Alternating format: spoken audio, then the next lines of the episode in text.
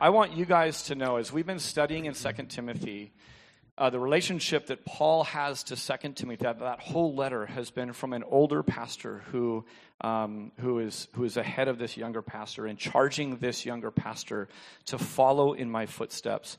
And I want you to know with Glenn, I have actually literally followed in Glenn's footsteps. We were on staff for about 8 to 10 years together before this church was planted. He is one of the pastors there at Valley Church that helped get this started almost 16 years ago now, and he was my favorite. I can say it now because I'm not like trying to get a good grade. He was my favorite professor at San Jose Christian College, and when Glenn invited me to come and do ministry with him, I thought, man, I'd have to be crazy not to jump in with this guy. But we were on a speaking trip with a guy, a missionary of ours who grew up in China, and he brought us back to China, some rural parts of China, and we got to do this trip together with a few of the elders. And one of the images a few weeks ago was of stairs, and Paul is saying this: follow my faith, follow my perseverance, follow my lifestyle, follow my love, follow my persecutions, and it's steps. Remember that? Well, I literally followed in Glenn's footsteps as we climbed the Great Wall of China, and this guy can go. This guy can go for long periods of time, even though he's older than me. I was having troubles keeping up, but I was determined to follow in his footsteps up the Great Wall. So I want you to give a warm welcome to Glenn. Glenn, come on up and preach the word to us, brother. All right. Now, I don't know if I've had such a long introduction as that, but... Oh, and kids, you're dismissed. Sorry. Oh, kids. All right. Well, it's a joy for me to be here, and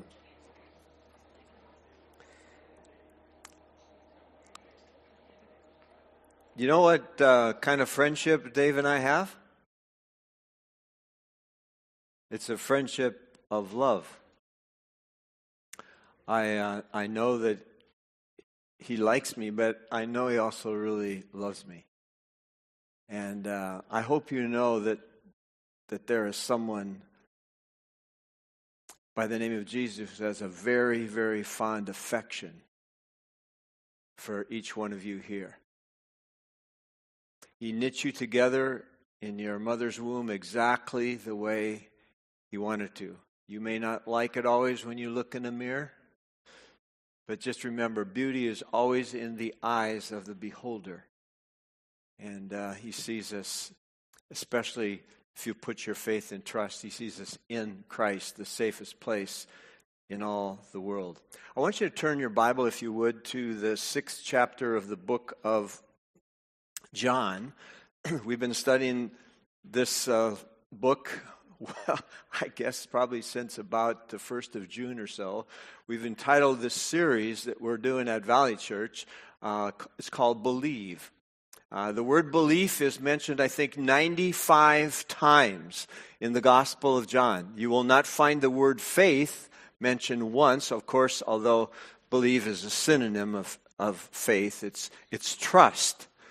And I hope today that you have put your faith and trust in the only one who is absolutely trustworthy.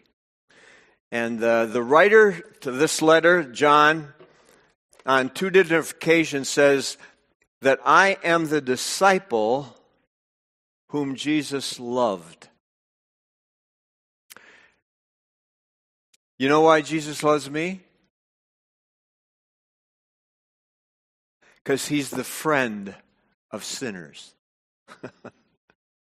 There are no water walkers, as we're going to read, save Jesus. There's only one. And I want us to see him this morning. I have a sister. She's 10 years older than I am. I just hit the fine old age of 79. She's going to be 89 come November. And she lives in Florida. So obviously, not too long ago, they were hit with some winds. The highest, I think, was about 140 miles an hour, something like that. That's called the little storm. And we're going to be looking at this little text that we have here in the Gospel of John. But let me ask you this morning. if this advances. Help, Dave. Oh, there it is. So here's the question. You have an outline there as well, right? We do. Okay. So tell me. Well, you don't have to shout it out loud, but what is your greatest fear? Because these disciples we're going to see were very fearful. Struggle? Battle that you're facing? Temptation, perhaps, that seems to overwhelm you, that you can't quite cope with?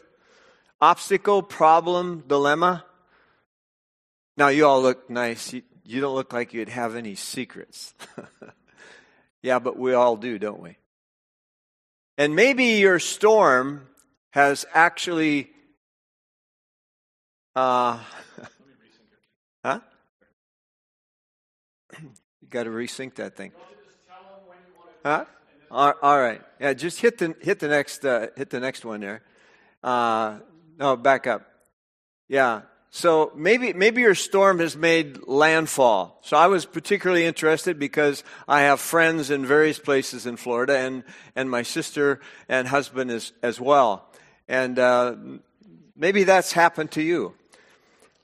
And here's the next little slide that you'll see. Which of these best describe your life? Your marriage, your family, as you are hopefully following Jesus day by day. So there's two little pictures here. This is a nice house before Ian happened to slam its way through Florida.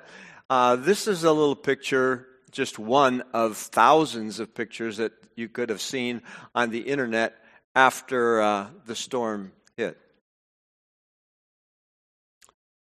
How does it describe your life, your marriage, your job, how things are going for you? And if your storm, if you could figure from, there's different categories, 1, 2, 3, 4, 5. Ian was a 5. It hit pretty hard. There was a lot of devastation and so forth of life that's there. And so we find ourselves here in this 6th chapter of John where Jesus is going to take his disciples into a storm. Now, follow along with me now as I read, beginning in verse 15. It says, "So Jesus, perceiving that they were intending to come and take him by force, they wanted to make Jesus king." Thanks, Dave. "And Jesus would have nothing to do with it. He withdrew again to the mountain by himself alone." The other places where this story is mentioned, Jesus walked in the water, he goes up there to pray, but John doesn't. I don't think you find the word prayer or pray mentioned in the Gospel of John. Jesus prayed in the garden, but that's it. "And when evening came, his disciples went down to the sea, and after getting into a boat, they started to cross the sea to Capernaum." That was Jesus' kind of place where he did all his ministry from. "It had already become dark, and Jesus had not yet come to them. The sea began to be stirred up because a strong wind was blowing. Then when they had rowed about 3 or 4 miles, they saw Jesus walking on the sea and drawing near to the boat, and they were frightened." You would have been too. "And he said to them, 'It is I. Do not be afraid.' So they were willing to receive him into the boat, and immediately the boat was on the land to which they were going." As we're going to see in just a moment, your reading here that you have just says that they got into the boat. But it actually says in the Gospel of Matthew that Jesus compelled them to get into the boat. In other words, he made them get into the boat. He drafted his disciples. He spent a whole night in prayer before he called these guys. And he began now to train them. As soon as they wanted to come and make Jesus king, he began to spend more and more time with his disciples because they are going to carry on the message of the gospel. They are going to bring in the kingdom of God at the day of Pentecost. And so he begins to spend more and more and more time with his disciples, preparing them for what's coming. And the same is true in your life and my life. Maybe Jesus drafted us into his school of discipleship. And as I mentioned before, this is the way that Matthew puts it. Immediately afterward, he compelled the disciples to get into the boat and to go ahead of him to the other side while he sent the crowd away. In other words, this is a pre-planned storm. And when you go through things in your life, sometimes you think, they just happen, these storms. They just come along. Storms are not random. You need storms in your life. James put it this way. He says, would you consider it, please, all joy when you encounter various trials? They come in all shapes and sizes, and you don't know when they're going to hit. So consider it all joy when you encounter various trials, knowing that the testing of your faith and my faith, it brings something into our life. It builds endurance into your life. And we're to let endurance have its perfect work so that we may be complete, lacking in nothing. If I asked you, wouldn't you like to be complete, lacking in nothing? You'd shake your head, yeah. Do you like the process? That's the process that we find ourselves in. Storms are not random, and they're not trivial. David says in Psalm 119, I think four times in that psalm, he uses the word affliction. He said, it was good that I was afflicted, so that I may learn your ways, Yahweh. Before I was afflicted, I went astray. I started wandering here and there. Now, however, I keep your word. So, now storms are not random. They are not trivial in your life. And by the way, they're not optional. You can't opt out of these. If you and I would just stay with Jesus in the midst of the storm, there are lessons that he wants to teach you and me about who he is. He's going to say, or he said, it is I. The most important thing he wants to teach you is his own person. What is God like? Does he have any interest in you and interest in me? So they're not optional. Romans chapter 5 tells us that the love of God has been poured out within our hearts through the Holy Spirit who's been given to us. And they're purposeful. Job, who experienced perhaps some of the worst trials that one could experience in life, lost all of his children, lost all of his houses, lost all of his camels, lost everything else. And he says, the Lord gives, the Lord takes away. Blessed be the name of the Lord. And he says, once he has tried me or tested me, I will come forth as gold. You do not get gold without it being tested and tried and refined by fire.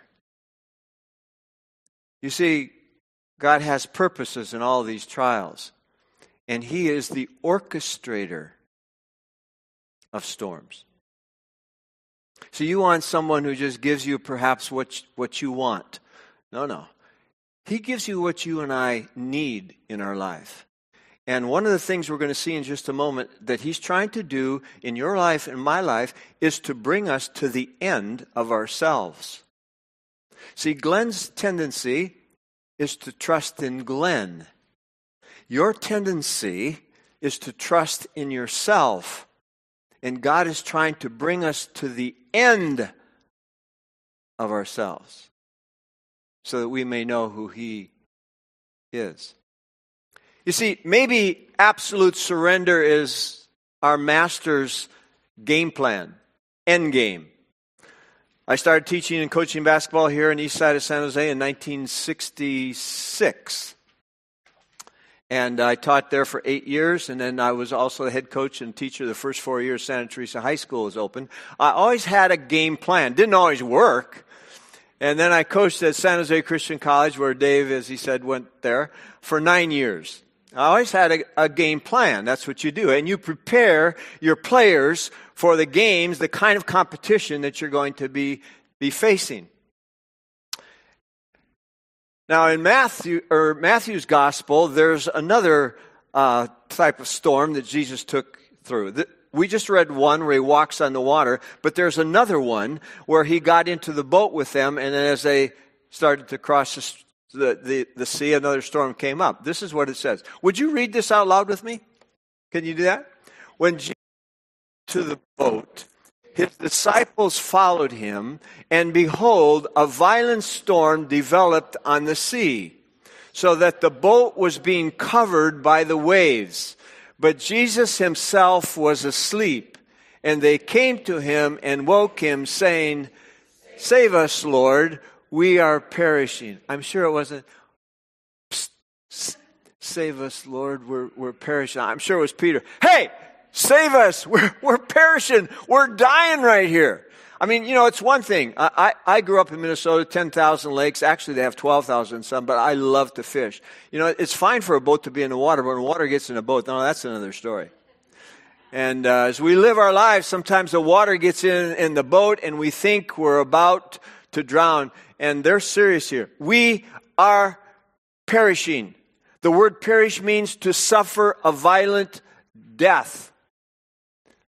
And as I mentioned before, God in his mercy and in his grace and in his sovereignty puts these trials into your life and my life to bring us to the end of ourselves. And so Paul says in 2 Corinthians, in this little passage, I'm not going to read it all or recite it all for you, but he says, we had the sentence of death within ourselves.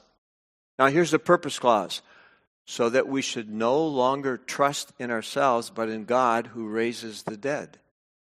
And you remember Paul was stoned, he was left for dead, maybe he was dead and God raised him up. We don't know, that's only speculation.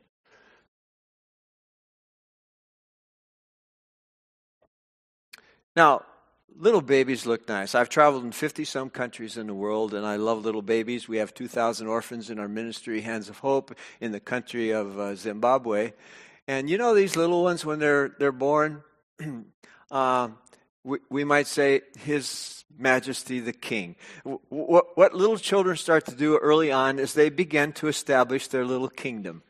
Have you noticed that? Huh? When they cry, they get what they want. When they're uncomfortable, something happens. You know, they begin to establish their little kingdom there. And fortunately enough, they have, under most circumstances, a mother who is there who meets every single one of those needs. But when little King starts to grow up and mature a little bit, one of the things that God does in His sovereignty is to give them a father as well. And father comes in, and maybe he's a little bit more demanding, and as they go through the terrible 1s and 2s and 3s and 4s and 5, there are some rules and some procedures and some guidelines and some standards that are laid down in the household. And this little king now finds that that upsets him a little bit. And then, of course, God may provide a sister that takes away his toys, and maybe a brother that beats on him a little bit. And then there's the doctor who starts poking around in him, and he doesn't like that too much either. And then, of course, there are grandparents. And they come along, and they spoil this poor little baby again, and then the mom and dad have to start all over again. But isn't this what it's like for you and me? I have a book on my shelf in at Valley Church called The Kingdom of Self. And when we're born into this world, that's what we tend to do. We think about me, myself, and I, and certainly have to. I mean, it's self-preservation, right? But we begin, everything begins to revolve around us, and we want our own way, and we become very egocentric. By the way, this is why we need a Savior, to save us from ourselves, to save us from sin, to save us from Satan, to save us from this evil world in which we live in. And then as we go through life, like I shared, we begin to ask questions. Why me? Why now? Why this? And God in His mercy, as Dave read from the beginning in Ephesians chapter 2 today, friends, we were all dead in our trespasses and sins. Every one of us here. We were walking according to the course of this world, of the prince of the power of the air. And by nature, we were children of wrath. And then there's the but. But God, being rich in mercy, the great love with which He loved us, even when we were dead, He made us alive together with Christ, for by grace we have been saved, past tense. And now we're trophies of His grace, and He's going to put us on display throughout all of eternity. And when He comes into our life, He wants all of us, all of our heart, not a portion of it. As Paul says, I've been crucified. It's no longer I who live, it's Christ now. We have Christ's life within us. He's given you everything you need to life and godliness. And His love has been poured out within your hearts. You know that marriage is the perfect spot for this? Because in marriage, it's, the two become one. And they live happily ever after. Never any issues, never any problems, no conflicts. I don't know what world you're living in, but Patty and I just hit 58 years. And our last conflict, was it yesterday or this morning? No. But look, it's the perfect place to practice Calvary love. This love that's been shed abroad in our hearts. The lover lives inside of us. And so we become not just egocentric. When Christ comes in, we become theocentric. And He comes to take over. Not just a little addition to your life and my life. He comes to take over. So, maybe Jesus is who He says He is.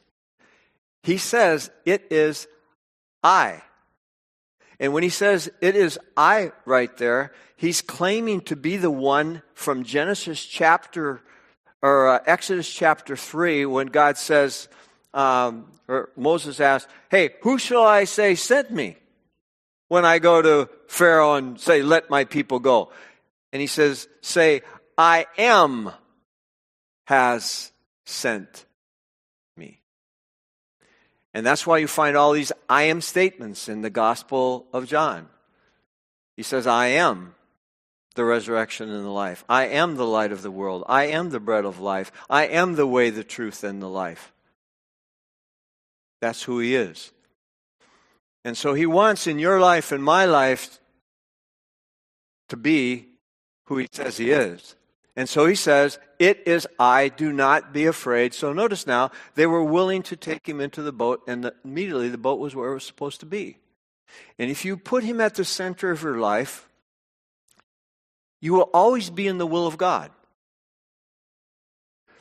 And He will direct and He will guide your life. It's not going to always be smooth waters. There's going to be turbulent ones, as we just went through.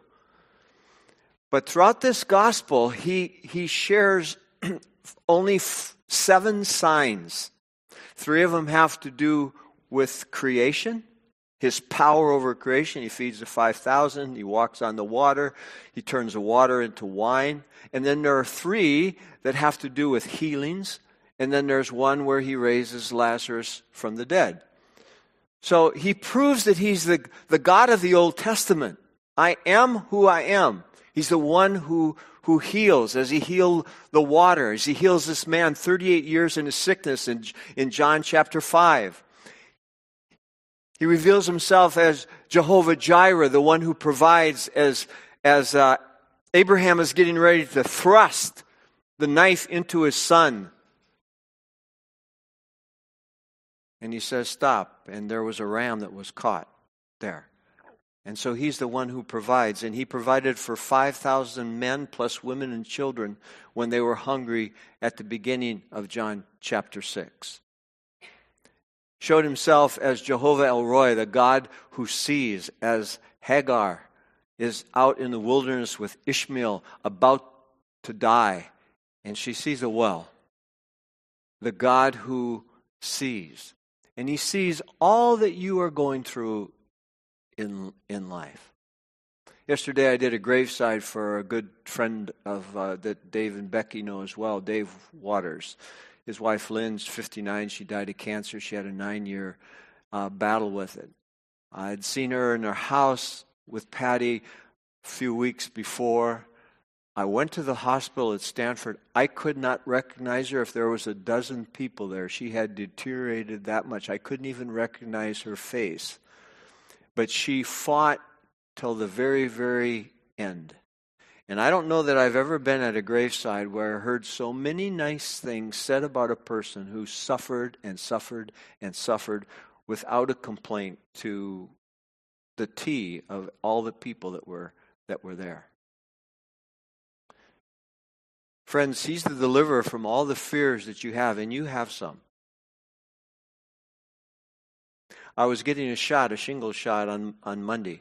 And I went in, and this gal named Lori, this nurse, says, hey, Mr. Miller, your shingle shot that you had way back, it no longer protects you. I said, you know what? I don't need any protection. I know where I'm going when I take my last breath. And a few minutes later, she says, you know what, Mr. Miller? My dad doesn't. He's afraid to die. He thinks he's committed too many sins. So I have an opportunity to share. I went to my car. I got a couple of CDs. I got a couple of pamphlets that answers the basic questions in life. And 2 times in my conversation with her, she says, Mr. Miller, this was not an accident, your appointment here today. And I says, you're spot on. There aren't any accidents. There are appointments that God has for you and for me. He's the one who delivers us from all of our fears. And friends, it's because of the goodness of God. We're going to take not a break, well, maybe a little break from the message. And Rob and Dave are going to lead us in a... I did this a cappella when I was at Valley on the goodness of God, but we're going to sing it. I want you to focus on these words that you're going to see. Why do we love him? Because of his goodness, because of his kindness, because of his faithfulness to you and to me.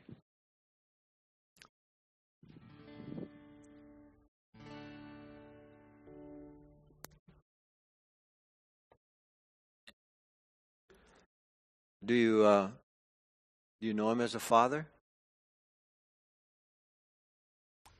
Do you know him as a friend? He's going to tell us later on in John chapter 15, I no longer call you slaves. A slave doesn't know what his master's doing. But I call you friends. For everything I heard from my Father, I have made known to you. Do you realize that God wants you to know him in a personal way, as a father, as a friend? He wants to take over and to rule in your life and in my life. You see, just maybe God's power and character is displayed in our weaknesses. My wife and I at 5:30 this morning had our devotions together. We always read a chapter in the Bible every single day. Today it was Psalm 107. We read 2 devotionals and then we pray. And my wife's devotional that she read had to do with our weakness. Where in the world do you see weakness as something great and good? Nowhere. But in here. For power is perfected in weakness. And so therefore Paul says, that's why I'll boast about my weaknesses so that the power of Christ may be manifested or exalted. You don't see our politicians talking about their weaknesses. You see them talking about who they are and what they can do and what they've promised. And no, but power is perfected in weakness. And when it looked like Jesus was at his weakest, he was dying for your sins and my sins. And listen, friends, he was disarming powers and rulers and authorities on the cross, having triumphed over them to set us free so that we can walk with him with our little dinky hands in his strong ones in the storms of life. Now it tells us in Matthew chapter 14, I'm not going to read all of this. They cry out in this storm and they say, Lord, save me. And immediately they reach the land. And it tells us then, notice the words that are underlined, the last two in there. They worshiped him. That's the bottom line. In John chapter 4, the Father, our Heavenly Father, is seeking something. Seeking someone, seeking people. He's seeking worshipers, not just churchgoers. No, he's seeking those who really put their faith and trust in him. And he revealed himself to a woman who had 5 husbands, who is now living with one, who he manifested himself to, who became a worshiper. And she became right away an evangelist. Hey, come see a man who knows me inside and out and everything about me. This is not the Christ, is it? That's the natural, normal thing we should do when this one who has forgiven all of our sins comes into our life to take over. You talk about what you like, what you love, and it ought to be in your vocabulary to talk about Jesus. Wisely, of course. We don't hit people over the head with the Bible. But we have to have the truth. And truth is in short supply these days. So Jesus is not only the author of your faith and my faith, he's the finisher of it, and he knows how to help us finish and get to the finish line. Any of you recognize this picture? It's a picture of Amy Carmichael. Amy Carmichael went to India. She was there 55 years without a furlough. And what Amy Carmichael began to do is to rescue young girls who were in brothels from early on ages. And she rescued hundreds and hundreds and hundreds and hundreds of children. She became an invalid because of a disease that she had, but her ministry continues on to this very day. And I didn't bring a book with me, but there's a book written by Elizabeth Elliott, a missionary whose husband was killed by the Aka Indians, stabbed to death, 5 of them, as they ministered. She wrote a book on Amy Carmichael's life called A Chance to Die. She was asked once by a young woman, what is missionary life like? And she says, missionary work is a chance to die. It's a chance to give your life away. It's a chance to lay it down for Jesus' sake. Or as Paul would say in Galatians, I bear on my body the brand marks of Jesus, the scars. He's literally saying, when I'm weak, then I'm strong. Five times to the Jews, he received 39 lashes. He had 195 lashes on his body. You would not have recognized that man if he took his shirt off. Jesus only went through that once, Paul 5 times. Twice he was beaten with rods. He did it all for Jesus' sake. It's a chance for you and I to die. It's our one life. You only get one crack at life. Your one solitary life, so live it for God's glory. So they were willing to take him into the boat, and as soon as they got in the boat, they were home. Are you willing to trust him? He loves to be trusted, our Savior. So as I said, missionary life is just an opportunity to die. And let me remind you, as we close here in just a minute or two, that Jesus is the supreme sufferer in the world. No one suffered like he does because he was sinless. The perfect one dying for us sinners. There's a song that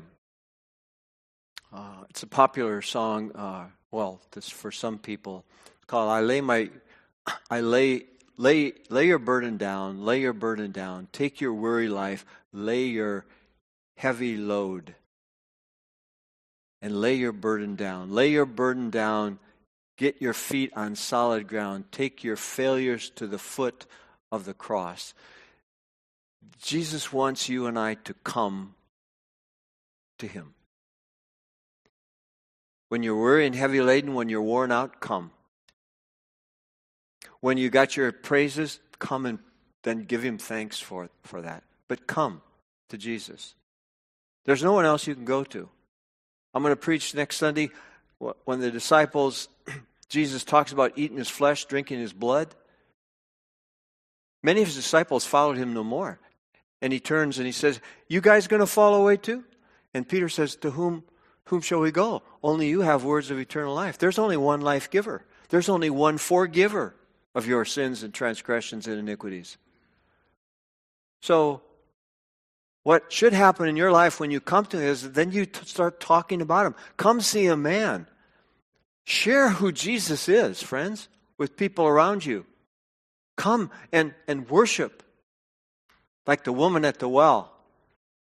And come and be still and know that he is God. We live in a nice, quiet, still world, don't we? Nothing whirling around amongst us. Let me share, friends, without stillness, without some silence, without some solitude, there is little knowing of God. And you and I need to slow down. We're moving too fast. And to take time and to sit at the feet of Jesus. I'm going to pray, and I'm going to pray with my eyes open. You'll never find in the Bible it says, hey, close your eyes, bow your head. No, Jesus lifted up his eyes. So when I drive, I pray, but I always pray with my eyes open. Okay? So I'm going to pray for us all as we prepare ourselves for communion here. So Father, thank you for the privilege of sharing something of your goodness today. That you are the forgiver of sins, that you are the only giver of eternal life, that you're the only resurrector of life, and that you are who you say you are, and that you want us to enter into a relationship that's forever and ever. You know us inside and out, and you want us to know you as a friend. Oh, yes, as a king, but as a friend. And so I pray that we would lay our burdens down, that we would come to you when the storms close in and we feel like we're sinking and drowning, that we would cry out to you, our Savior, and soon coming King.